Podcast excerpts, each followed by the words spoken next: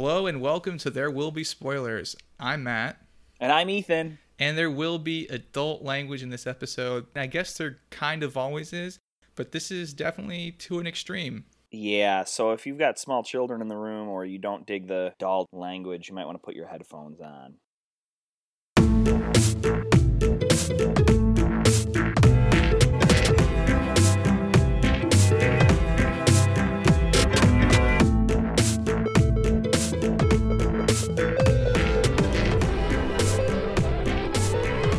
This is episode 5, and we're talking about number 96 on AFI's top 100 list, and that is Spike Lee's Do the Right Thing, 1989. 1989, Do the Right Thing. I actually hadn't even heard of it before. I hadn't either. We're uncultured swine, Matt. Well, that's the whole point of this show. So we are uncultured swine with the right tools, looking to lead people through the darkness. Yes. We're wallowing in the mud as uncultured swine in attempts to get ourselves clean with the mud. It's a terrible metaphor, but I think it still works. You've lost me, but okay. To start out, I guess I should say that I was really ambivalent about this movie. Really? In, I think, all the right ways. Oh, I really liked this movie. I really enjoyed it.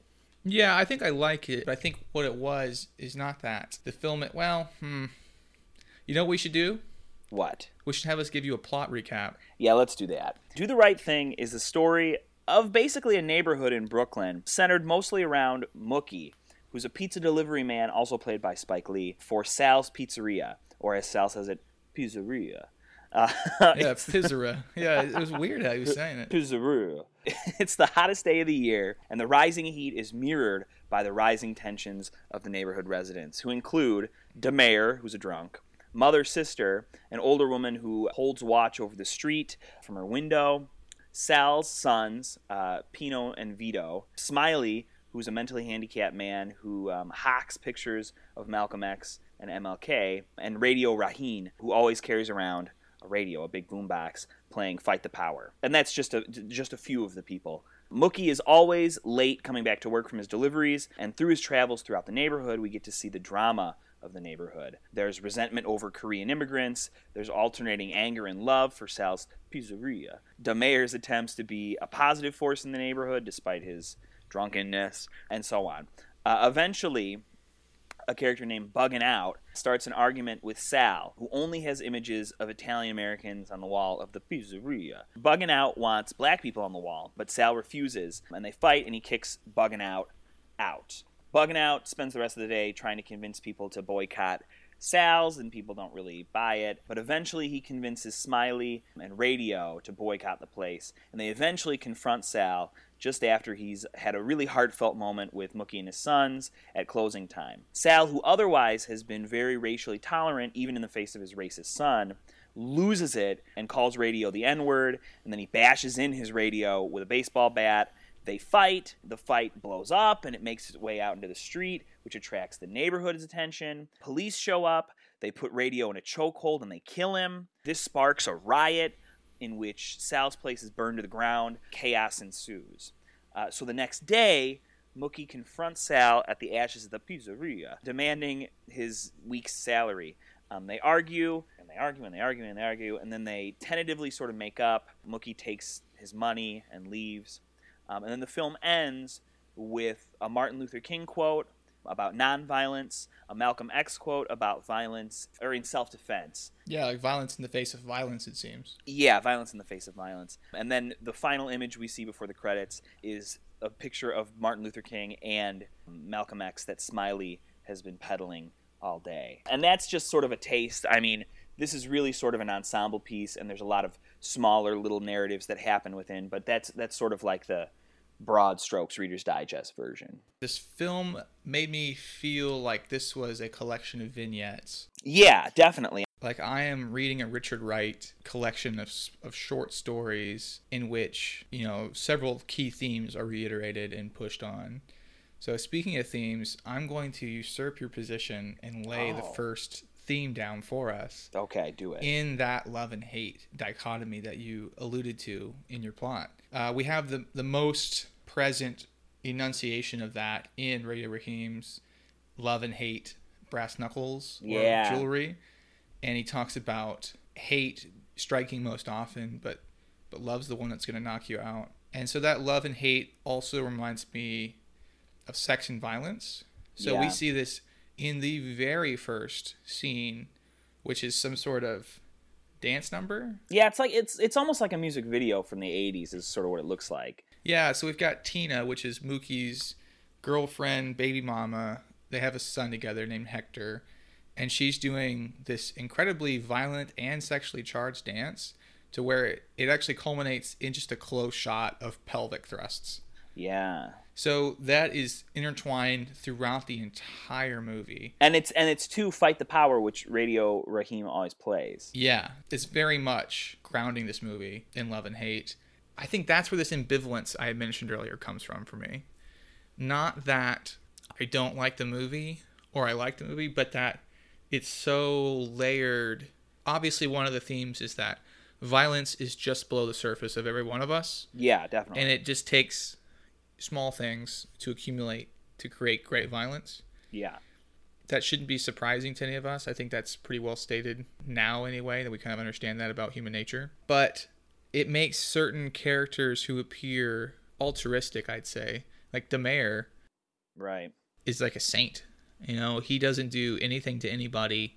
Well, I mean, he verbally assaults the poor Korean people.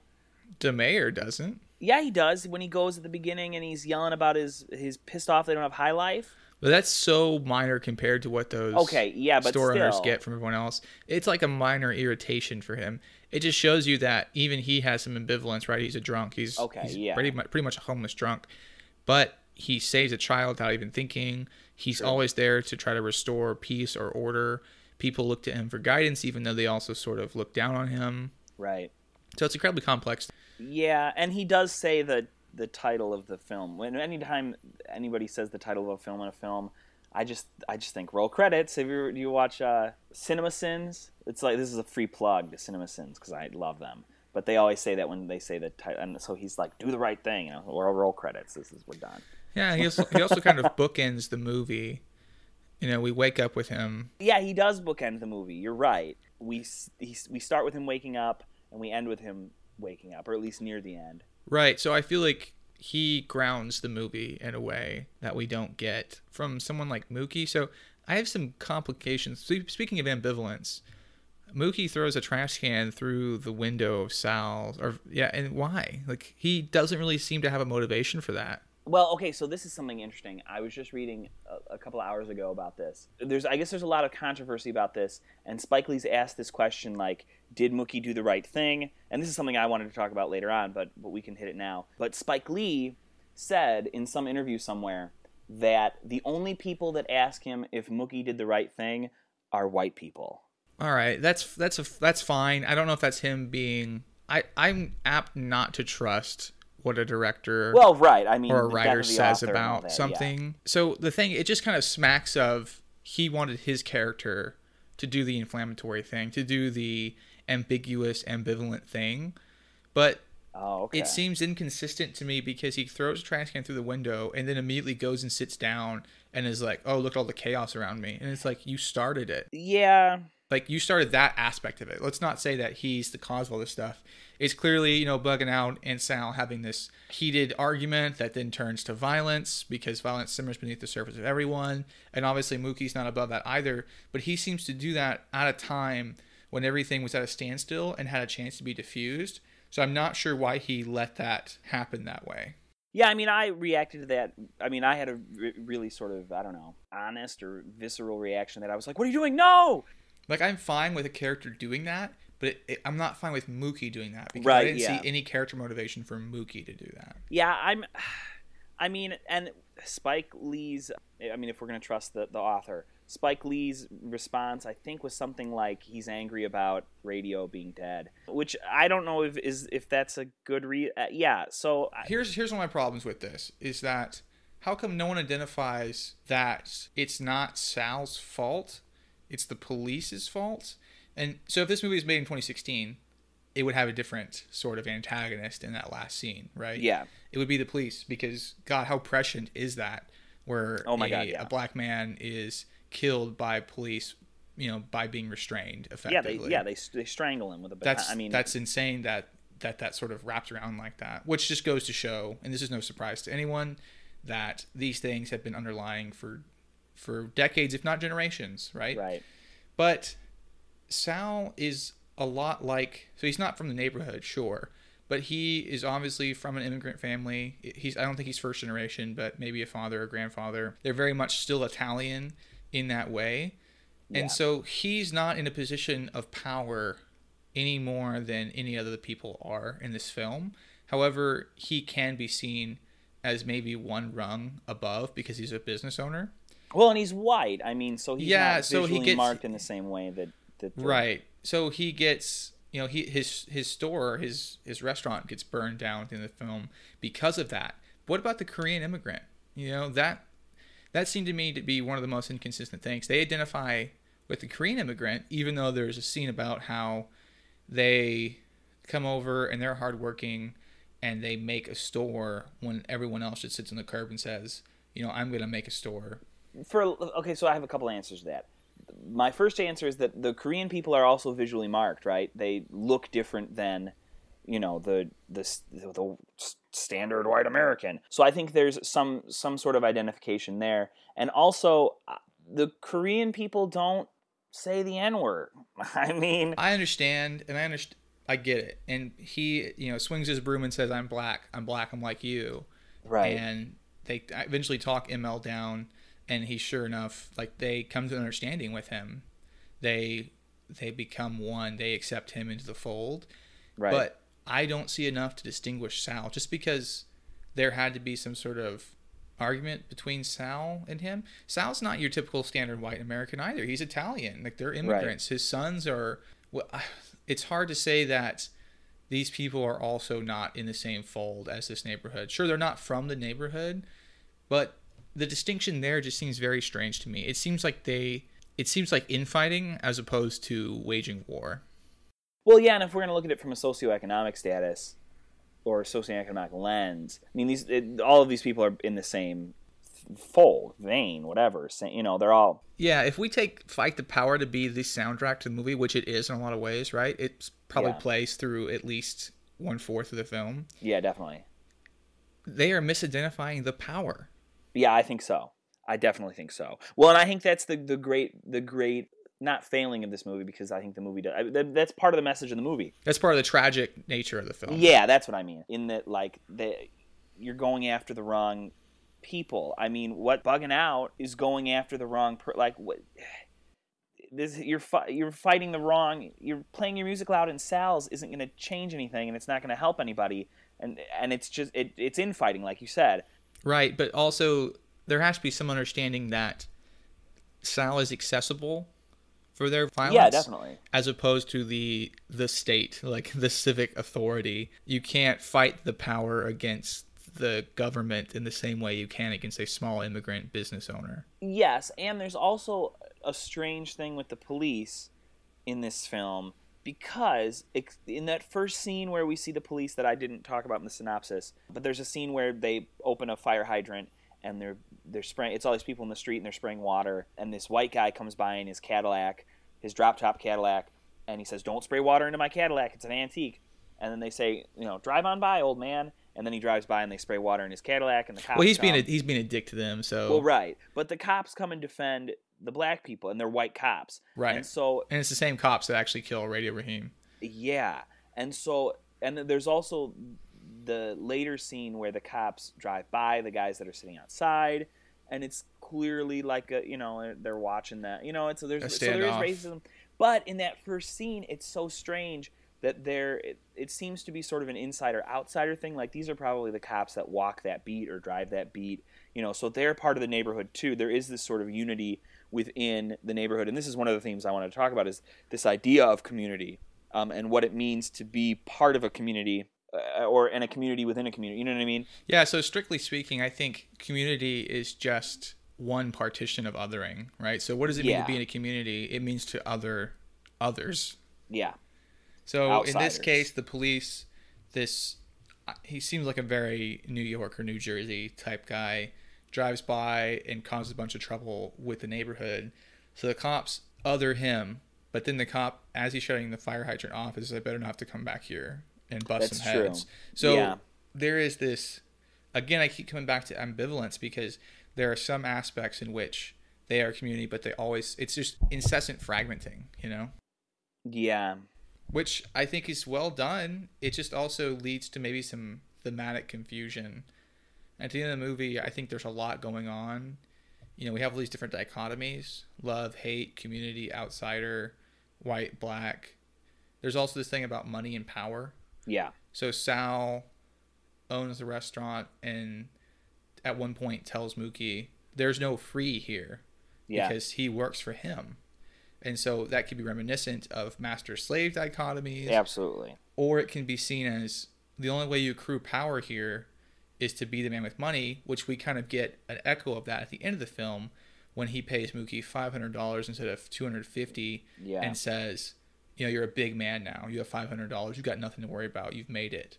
Right. And then Mookie rejects the money, ultimately picks it up. And he takes it, yeah. Well, there's something about capitalism, definitely. Yeah. But I think maybe this what you're seeing as narrative confusion, I think, is probably richness of the narrative. I think there's so much going on that in a first viewing, it's too much to take in. Right. I think you're right. I wouldn't call it narrative confusion. I'd call it thematic confusion. Okay. Because I think, okay, we're going to, the second time, I'm going to go back to creative writing and say, we want some sort of singleness of effect here, like at the end of the movie. And it's very powerful. It sets it up slow and finishes fast. You know, we have a good sort of arc and it kind of culminates in a powerful way. And we have a clear rising action climax denouement type situation. Yeah. And we kind of want to have something concrete to come away with after all that.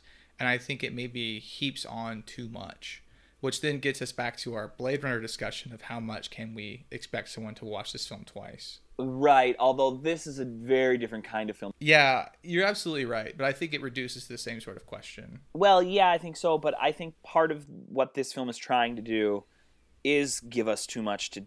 there's just too much shit to handle. You've got so much. That's a good read. I think I can get behind something like that. Yeah, because, I mean, that's really what it comes down to is that there's just so much, and the narrative reflects that because we've got how many characters... There's about like a dozen important characters in that film that we sort of fall around. Definitely. And Mookie, I mean, is sort of the main character, but not really because he's not always present. I mean, he himself is sort of it's an ensemble film, definitely. He's like the flaneur, the French term in literature studies about the walker, the person that goes and observes things. So most of the scenes happen in the sight of Mookie. We walk or adjacent to him. Yeah. So he occupies a very traditional role in literature, which is well done because it doesn't always feel that we're just sort of tagging along. A few things we do see without. So Mother Sister and Jade have a small scene together, and you know Da Mayor has a couple things outside of Mookie's vision. But I think for the large part, he is our protagonist. He's our main protagonist. Yeah, as close as we could get, and he's Spike Lee, so yeah. And it's hard to like separate that, right? Right, definitely. Yeah. So there's just a lot going on in this, and I would say out of everything we've seen so far, this is the first film that I think is really sort of something that you could very easily identify as art. Like it makes a statement. It's beautifully done. And it's a different kind of film than Ben Hur or like Blade Runner or something like that. Yeah, it comes off as a play too. Like a lot of the stuff actually seems like a play to me, which it's not a negative thing at all. I think it's just a very good, well-paced dialogue. Yeah, and he plays a lot too with cinematography and staging of things in that it gives it a very sort of on-stage kind of feel, right? Right. There's lots of in-your-face sort of things. With that, I want to take us to our pivotal scene. Yeah, I don't want to forget it. You were talking about interesting cinematography, and I was talking about aspects of the play, of the stage. And I think this pivotal scene in which we approach a bunch of our main characters and have them just spitting racial slurs to one another, right.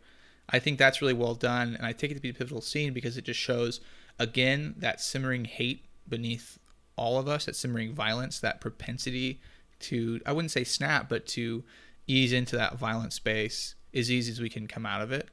Right. Let's set this up just a second for people who haven't seen it or haven't seen it in a long time. So what happens is that it's Mookie and Vito or Pino, one of the sons of Sal. It's Pino, and it's the Korean store owner. It starts with Pino. Pino and Mookie begin a conversation in Sal's Pizzeria. They're talking about race, and so that's a very sort of traditional. They're standing in the. It's realism. And then at the end of their conversation, we cut. It's a jump cut to the street, and it's approaching Mookie as he's spitting out words of hate, I guess. Yeah. Without going into some of the slurs, I guess. Yeah, and then we cut every time we hear a new voice in this clip. You're cutting to different people, and these approaching shots that are straight to the camera. Right, and so we kind of see the different sides, the duality of these characters, or the multiplicity of these characters. Yeah, and this is where there's some serious adult language. Yeah, I guess another caution here. This is the point that you might want to be careful of. Yeah, you want put on headphones. Don't let this blare out in your, like, if you're in the car at a stoplight, don't. All right, well, with that, here it is. The Dago Wab, Ganey, Garlic Bread, Pizza Slinging, Spaghetti Bending, Victimone, Perry Como, Luciano Pavarotti, Solo Meal, Non-Singer Motherfucker. You gold teeth, gold chain wearing, fried chicken and biscuit eating, monkey ate, baboon, big dive, fast running, high jumping, spear chucking, 360 degree, basketball dunking, titsoon, spade, Moulin-Yan. Take your fucking pizza and go the fuck back to Africa. You little slanty-eyed, Mino-speaky American on every fruit and vegetable stand in New York. Bullshit Reverend Sun Young Moon. Some Olympic 88 Korean kickboxing sabaram bitch. You Goya bean eating, 15 in a car, 30 in an apartment, pointy shoes, red wearing, menudo meter Puerto Rican cocksucker. Yeah, you. It's cheap. I got good price for you. Mayor Kachi. How I'm doing? Chocolate, egg cream drinking, bagel and lox, banana for this Jew asshole. Yo! Hold up! Time out! Time out! Y'all take a chill. You need to cool that shit out. And that's the double truth, Ruth. Okay, yeah, so your ears are okay, right? We're all adults here. We can handle this. Yeah, we can. But I think that really illustrates a lot of the themes we've been talking about with community, right? Because these are racialized, stereotypical slurs, yeah, as opposed to simply anger and hate being spewed. So it's very directed, and each person is actually of a different racial group, yeah, that says these slurs. So I think that's very important to. It speaks to the violence. It speaks to community. It speaks to power, even, because they're also different social standings. So I think it really encapsulates a lot of the things we've talked about in this film already. Mm-hmm. And I mean, I just have to say again, I do feel ambivalent about this movie, but at the same time, I still like it. Like, the ambivalence comes in the complexity of the theme and the story, the narrative. Right. I think its effect is supposed to be ambivalence. Like you said, you're supposed to be overwhelmed. You're supposed to say this is too much shit. And I think it achieves that. Yeah. So I really do like this film, just in maybe a more roundabout way. Yeah, no, I mean, and I think this is probably the first film. Well, there is one. I do have one caveat. What I was going to try to say is that this is the first film of all the films we've seen so far that I can, without a doubt, tell you I liked. But I wish it was like 7 minutes shorter. It is. The epilogue is maybe too much. Yeah, I think this movie should have ended when Smiley puts the picture on the wall. Right. That is the climax of the movie, and then we have this denouement that maybe sheds a little more light on it. But I think that may be a product of the stage or of literature, that we have these epilogues or postscripts. Right. Instead of having just like this is a very traditional story. So most films are actually traditional, whereas most short stories we read today are actually modern, in that they start in the middle and they just cut off, whereas all films seem to have exposition and an arc and then some kind of closure. And so this very much fits a traditional sensibility, but perhaps not our modern sensibilities as 2016 viewers. Right, and we've got to remember this is from, 1989. This is 27 years old. We've missed our thesis statements, and I want to do mine. Well, I don't know that I want to do mine, but I'm going to. Because this was hard, and when I try to do our thesis statements for these films, I try to think of it in like play analysis style. So if you've noticed throughout our podcast so far, I have a if you do this, you get this, right? Like mm-hmm. it's causally connected. Films are just like plays, and they have almost all of them have a message that can be boiled down to that. Like if you do this, or if you do if you act like this, then this will happen. Right. And this one I had a little bit more trouble doing that too, and so I just wrote what I wrote. Lay it on me. And this is rough, but here it is. So I think this film is trying to say that ignoring race leads to violence. Committing acts of racial violence, whether they're born out of this sort of over-bubbling attempts to sort of pat down race and ignore it, or if they're just from bold-faced racism, these acts of racial violence accomplish nothing. They just burn things to the ground. So racism and racial differences are only solved through some attempt at acknowledgement and community and communion and through some sort of hard work. And it's not something that maybe it can't be solved. I don't know, because the film doesn't really give us a real... It doesn't give us closure. I mean... Well, because there's no closure to this stuff right now. Exactly, yeah. This is something that doesn't... There aren't easy answers. So for me, this film is a film of dichotomies that are apparently contradictory. So we've mentioned love and hate, power, and those that lack power, black versus white, if we want to reduce it even further. Yeah. I think this movie is about trying to reconcile those and seeing the consequences of that. So we end, the very last thing we see is the Martin Luther King Jr. nonviolence quote, and then Malcolm X's, I would say it is an allowance for violence. Yeah. So I think those two apparently contradictory things, in the actual climax of the movie, it's them two together smiling, right? Yeah. In the picture that Smiley puts up. It's the reconciliation between these two things, and showing the audience, in addition to overwhelming them, in addition to spectacle, is saying, here is something we need to try to resolve, but look, this shit's complicated. Right.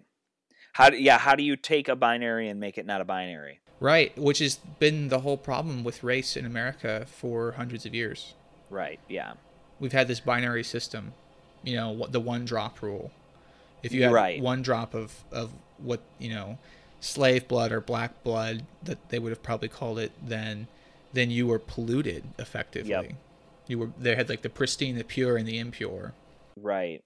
Oh, and that's the idea of passing, right? All comes from, if you've got one drop, you're, even if you look white, you're black, And Americans love dichotomies. It's why we have a part, the two-party system. Well, it's simple, right? It's either this or this. There's no gray area. Yeah, Americans love that. We love that. Yeah, I think to a large extent people do in general, but I do agree that it is also an American. It's the great American pastime, dichotomy. Right, exactly. Oh, jeez. So let's get into our three questions. Yeah, let's do it. Ethan, do we care about this movie? Yeah, I think we have to, because God, it feels like this could have been made this year. Everyone needs to go out and see this. If you haven't seen this film, go out right now and watch it.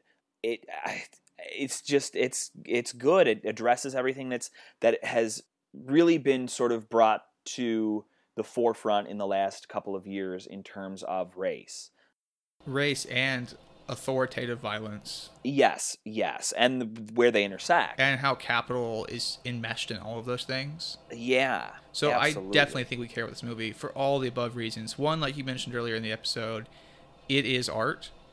Yeah. I applaud it for its well-done arc, sort of the narrative strain or the drama of the stage as it presents to us. I think its theming is very well done. And once you kind of introduce the idea of being overwhelmed, I think that also fits really neatly into the effect. And so that complexity is important. Yeah, and it's just beautiful to look at. And to go with that idea of being overwhelmed, I mean, it really gives you that sense. It's all these up-close shots. We get pulled into people's first-person views. There's all these weird angles. We've got these sort of, I guess, magical realism is maybe that's not quite the right term. But all these, there are things that aren't really happening, but are these soliloquies, these asides. It's beautiful to look at. It's just beautiful. It's awesome. More so than anything else we've seen so far. And maybe it's just because it's closer in time than most of the things we've watched. Although not that much closer in time. I mean, because Ben Hur was beautiful to look at, but certainly not in the same way. Right. So I think this naturally leads us to the question of, does this hold up? Absolutely. It could be ripped from the headline. I said it already. It could have been made this year. And also, we mentioned earlier, global warming and also the police brutality in which a black man ends up dead. Yeah. It's so present to us today in 2016. Yeah. And you know what? It really, you could have told me that this was that it was set in the 80s, like it was a period piece or whatever, and I would have believed you. Right. I mean, that's really the only thing that gives away that it's not, and nobody has cell phones or anything, but they're all wearing 80s clothes or early 90s sort of, style. Sure. And if there's anything that dates it, it's the clothing. Yeah, I think you're right. So what do we owe to this movie?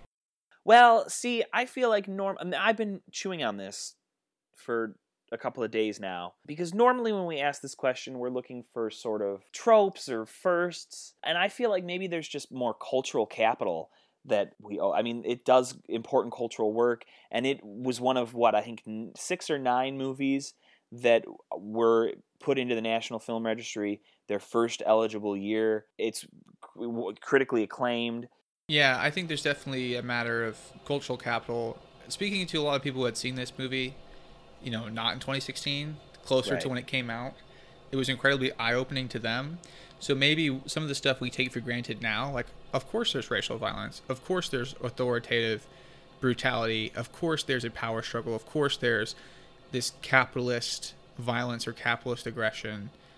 It may not have been nearly as pronounced in 1989. Yeah, certainly it wasn't. So that, and I'm sure that has something to do with, this movie was, and continues to be highly controversial. So what I'm saying is it may have illuminated some of the things that we take for granted, and so we certainly owe it some illumination. Yeah, definitely. I think it's a safe bet to say a lot of controversial movies tend to be controversial because they put their finger on the button of a certain event or political stance. They get in the middle of those war lines, those battle lines, and find out what it is we're arguing about without us even really recognizing us arguing about it, maybe. Right. Yeah, I'm with you on that. Yeah, so overall, I think this is a great movie. I think it was well done. And so far, it kind of takes the highest position. Well, literally on the list it does, but also sort of in my eyes, it sort of occupies a higher position than any of the other movies right now. Yes, this is a film that for the first time I can say on this podcast, if you have, and I'm going to say it again, I said it already, if you have not seen this movie, go out right now. Go to, where do you even, you can't rent movies anymore. It's not going to be in a red box. Go on iTunes.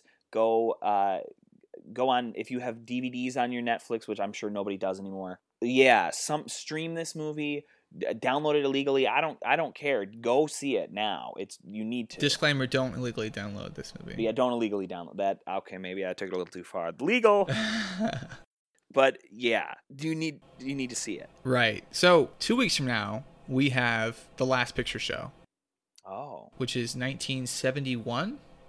I haven't seen this one. Neither have I, but it's set in East Texas, where I am currently residing.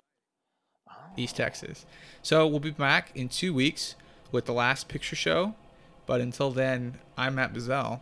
And I'm Ethan Knight. And there will be spoilers. There will be spoilers! There Will Be Spoilers was hosted by Matt Bazell and me, Ethan Knight. We were produced by Matt Bazell. Our music is by the enigmatic Breakmaster Cylinder. You can find his music all over the internet. Google him. Our artwork was by Becca Knight. You can follow her on Twitter at Becca the Knight with a K, or you can find her website at knightdraws.com. You can follow us on Twitter at SpoilersCast. You can follow us on Facebook at There Will Be Spoilers. And you can shoot us an email if you want at spoilerscast@gmail.com. We plan on answering emails on our off-week podcast, so be sure to send in your questions or comments. And finally, please remember to subscribe to us on iTunes and or SoundCloud and review us, please. Thanks for listening. What's wrong, honey? I don't know. You know I can't stand to be tickled.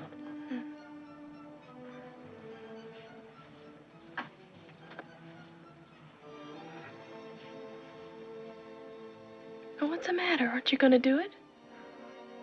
I don't know what's wrong.